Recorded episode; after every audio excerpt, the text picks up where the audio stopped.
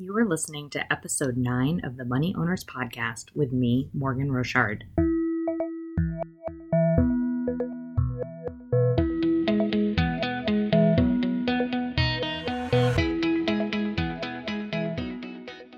Money Owners is a podcast for people who want to be mentally and financially crushing it.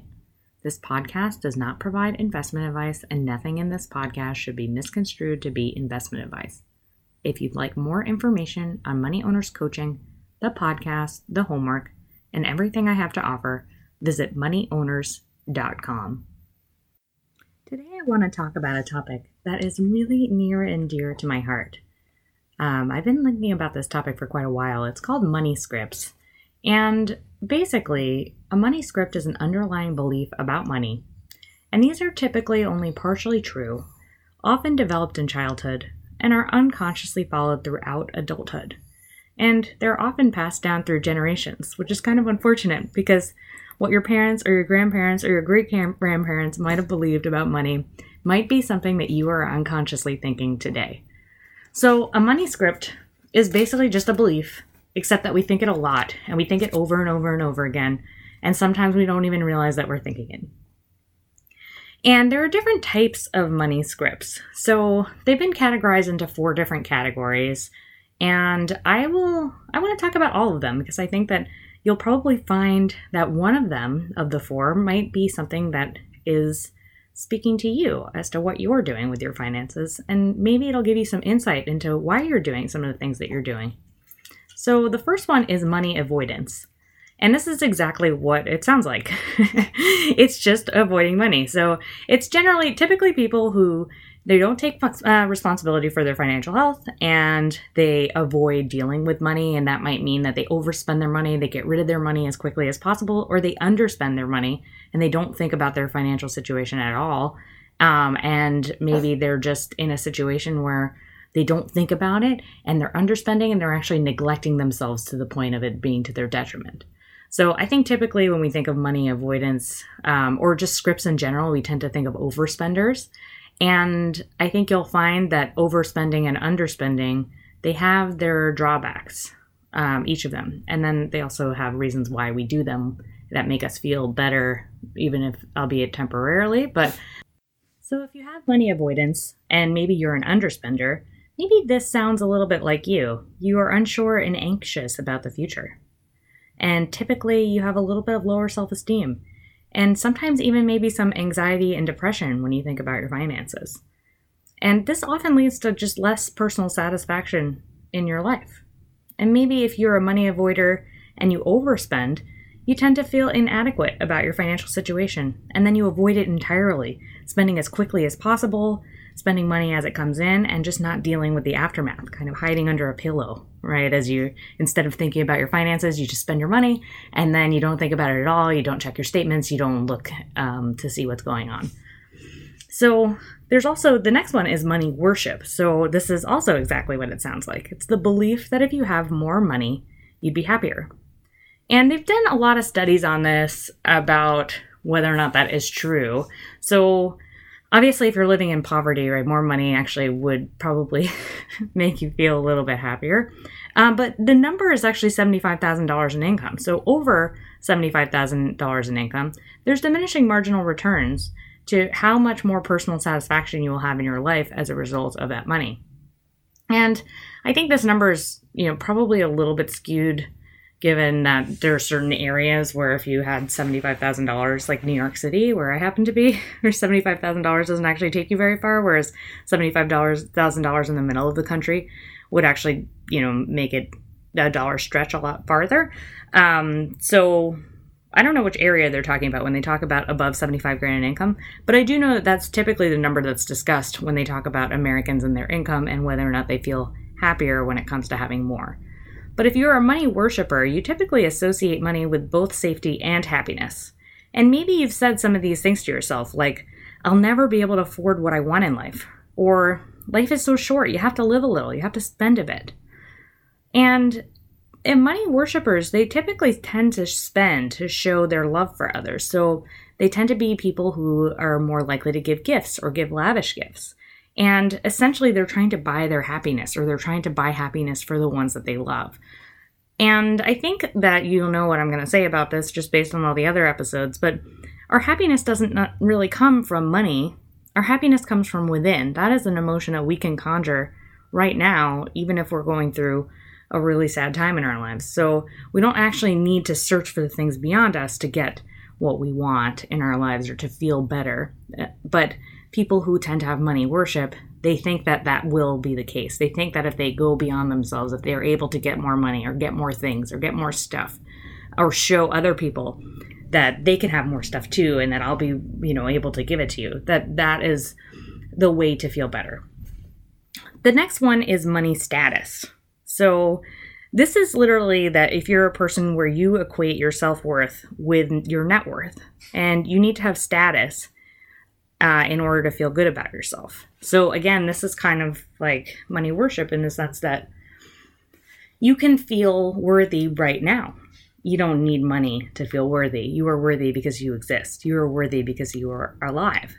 Um, but money status, you typically, you know, you need to have the next big item ticket item that's out there. You need to show others that you've bought like the best car, the best LCD TV, or um, the newest iPhone, or things like that. Whatever is out there that's the newest and the greatest and the best, you have to have it and you have to show other people that you have it too, even to the detriment of your own finances. Um, you also typically tend to think that other people who have those things have a lot of money. Um, my husband and I actually have this joke whenever we see a guy drive around in a Lamborghini that that person's poor because they spent all their money on their car. Um, maybe that says something about us as people, but um, it's kind of the point of the money status thing is that when you know if you if you feel this way about your money, then when you see somebody driving that Lamborghini, you automatically think that hey, they have a lot of money, they must have everything that they want in life because they were able to spend so much money on their car, and that's not necessarily the case. Um, and that might not necessarily be the case for you yourself. If you went out and bought really expensive things, you might not actually have the wherewithal to be doing that stuff. And the last money script is typically around money vigilance. So these people tend to be watchful, alert, and concerned about their finances. And when you think of somebody who's money vigilant, probably you're thinking in your head, oh, that's a good one. I want to have that. it's actually typically associated with financial planners, which when I was reading that, I thought that was pretty funny because that's me. Um, and there's positive, for, for sure, positive things around having money vigilance. Like you care about your financial situation. You want to take ownership for your financial situation. You want to do things like save and spend, you, you know, within your means and everything else that comes with being financially healthy.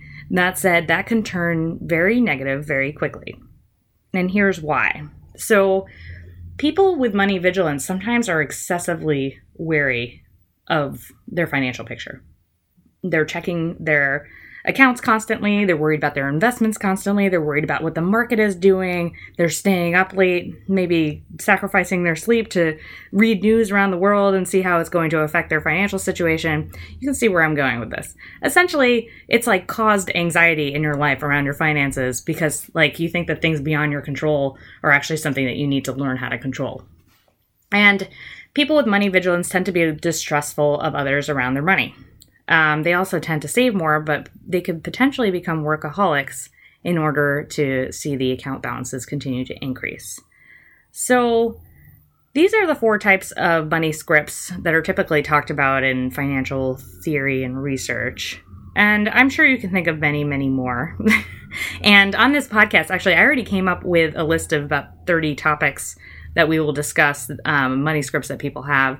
These are kind of just like the overarching themes around money, and you can kind of tie a lot of the different um, sayings that you have in your own head about what you're doing with your money based on these four. That said, that doesn't mean that there aren't subtopics and subtopics and subtopics, and we will for sure get into that in this podcast. But what I want to talk about today is how you change these things. So, okay, so great. I now know that I have a money script maybe I'm a money avoider or I'm a worshiper or I have the money status or I'm hyper vigilant about my finances and I don't really like that I'm having these thoughts. What do I do? That's a great question. What do you do? So the first step is awareness. And this is definitely something that we've talked about before, but it is still true. So really the only way to change your thoughts about anything is to first aware be aware that you're even having them. And there are a number of ways to start being aware that you're having these thoughts. So the first thing is just noticing your thoughts as they come up. The second thing, though, is actually forcing your mind to have thoughts. So, one of the best ways to do that is through some of these, they're called money script incomplete sentences. And basically, you will fill in the blank. So, I will give you four sentences and you will fill in the blank on what you think about them. I'll also put these up on the website. So, you go to moneyowners.com forward slash podcast forward slash nine. Um, I know people are still complaining about that and that it should be just slash nine, no podcast. I still haven't figured that out yet. So if somebody can help me out, that would be great. Otherwise, just go to moneyowners.com forward slash podcast forward slash nine. The first sentence that you're going to fill in the blank in is wealthy people got that way by. You'll fill in the blank. Wealthy people got that way by fill in the blank. Okay, the second one is poor people are poor because. Now you fill it in. Poor people are poor because one should never spend money for. Now you fill in the blank. One should never spend money for. I could never afford to. Now you fill that in. I could never afford to fill in the blank. And the idea here is to just give your automatic thought about these. Like don't like think the overthink these or start like trying to come up with the best possible sentence. Like just think whatever first pops into your head, put that down. That's usually your money script. That's the unconscious thing that you've been thinking about that you don't realize you're thinking about. So that's a great way to get some awareness. And then also to just start thinking in the moment, like stop yourself in the moment when you're spending money or when you're saving money or when you're checking your account balances or when you're avoiding things, when you're sticking your head under the pillow. Maybe that's a good time to notice what you're doing. Hey, I'm I'm not really trying to pay attention to my finances here. Maybe I am a money avoider. How do I change that? And changing the thought is really difficult. So you've probably been thinking this thought forever. You've probably been thinking this thought so long that you don't even know where it came from or maybe you can just think of an instance where your parents or your grandparents said something to you over and over again, and that really stuck with you. And then that's actually shaped who you are as a person financially. So, a good example of that, which I hear quite a bit from clients, is I need to own a home. And usually, the reason why they say something like that is because their parents said to them growing up that the only way that they could build wealth is through their home. And that's not necessarily true. That's actually just a thought. So, the way to change the thought that you're having is not by saying, okay, you know, with the example of the homeowner thing, it's not to say to yourself, okay, well, I don't need to be a homeowner, because you're not actually going to believe that thought. And the whole reason you, are doing this is so that you start to change your thoughts and then believe the new thoughts that you've put into your head. So if you change it so drastically to be something that you can't believe, then you're not going to believe it and you're just going to keep thinking the same old money script that you've been thinking all the time. So, in the example of I could never afford to, I made one up for you, and I hope that you could see what I mean. So, let's say you think, I can never afford to start a business. Okay, so that's just a thought that you're having. That, like, let's accept right now that these are just thoughts and they're not truths, and that this is just what you're thinking about. So, the circumstance is starting a business. The thought you're having is, I could never afford to do that. And maybe that's a thought that you don't like because you actually want to start a business. So what do you do? So maybe you change that thought to I can afford to start a business, but I'll be pretty uncomfortable. Maybe you can believe that. I can afford to start a business, but I'll probably be really uncomfortable. I can believe that. Yeah, that sounds like, you know, something that seems not too out of the ordinary to believe. And then maybe you can think after that, once you start really believing that thought. Maybe you can change that thought to, I can afford to start a business, but I'll be uncomfortable, and that's okay because I like a challenge. You see the different emotional response you'll have to something like that versus I can't afford it because I'll be uncomfortable. I feel uncomfortable thinking that, but it's a change from I can't. I could never afford to start a business. So it's a little like it's a step up. But the next one of and that's okay because I like a challenge. Now you have like a little bit of determination there. You're a little bit more ready to do something. And then the last one, maybe you can change that third thought from I can't, you know, I could start a business, but I'll be uncomfortable, and that's okay because I like a challenge, to I can afford to start a business. And that's it. I can't afford to start a business. And then you go and start your business. What do you think about that? I think that that sounds pretty awesome. And so it's basically you just keep doing incremental changes over and over and over again to your thoughts until you believe them. And until that thought has evolved into a completely new thought that you like, you can believe, and that gives you the results that you want. The last thing I wanted to talk about today is a specific script on unworthiness that I hear quite a bit. So I wanted to talk to all those spouses out there, people who are married who their spouse makes more than they do, and then they feel unworthy. Uh, they feel unworthy as a result of that. Um, so this this little snippet of the podcast is for you because I hear this all the time, and the things I hear around this are, I'm not contributing enough to the household finances, or he pays for me to work, or she pays if she's making more money than you are. Or I don't, if I don't make 100K, I won't feel like I'm doing enough. I think that that might be a New York problem though, but I specifically deal with New York clients. All right. Or I've heard I feel useless because he or she pays more than me for things. Or my spouse spends frivolously and I feel really badly about it. I hear that one quite a bit because the person who makes less money in the relationship feels like the spouse the spouse who makes more than them can actually go out and spend money on the things that they want to do because they're making money as opposed to thinking of the household finances as a household so all of these are just thoughts i hope that you, knew i was going to say that i hope after listening to this podcast you know that i'm going to say that everything i just listed there was a thought and that they're not true they are just thoughts so the circumstance is just the facts those are all the thoughts I've listed about the circumstance. The, thir- the circumstance of the situation is my spouse makes more money than I do. That could be objectively true.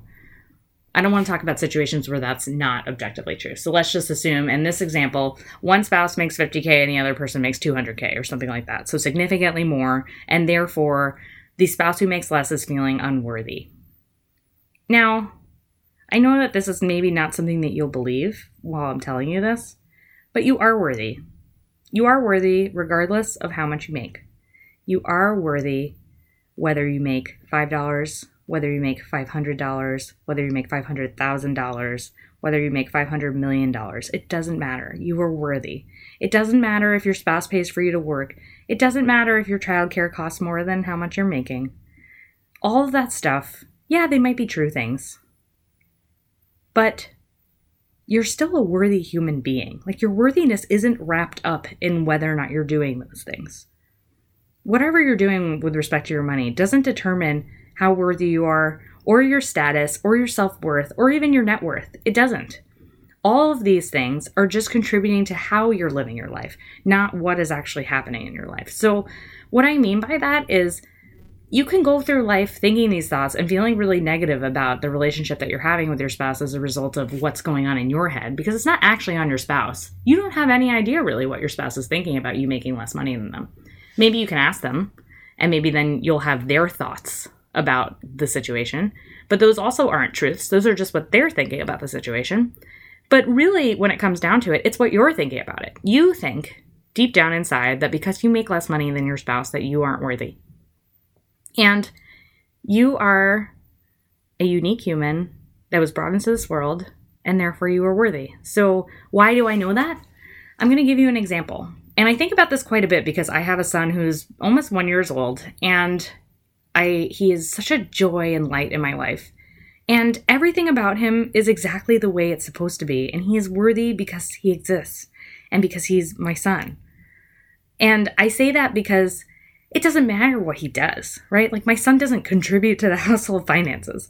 My son doesn't make any money or help us buy food or help us buy his toys or his clothing. He doesn't clean up after himself. He makes a mess. I mean, for God's sakes, like, there's stuff everywhere. He destroys our kitchen uh, three times a day at least, depending on how many times a day he eats. He spits up on stuff. He pees on stuff. he does whatever he wants, right? Because he's a baby. Like, and, but he is worthy because he's my child and I'm telling you this because I bet you your spouse feels that way about you. I bet you your spouse feels w- like that you are worthy because you're their spouse. They wouldn't have married you otherwise. And you should feel that for yourself too. So, like that love that you have for your spouse, that love that you have for your children, that unconditional love that you have for them is the kind of love that you need to have for yourself, particularly when you think about circumstances in a negative way. So, I hope that some of that could help you think about where you currently are in regards to how you think about your money, what scripts are underlying who you are as a person, and why you are thinking the things that you're thinking. So you'll fill in the blank, I hope, on those money script incomplete sentences, and and then maybe you'll start being a little bit more aware of how you think about stuff. And we will for sure talk about money scripts in future episodes.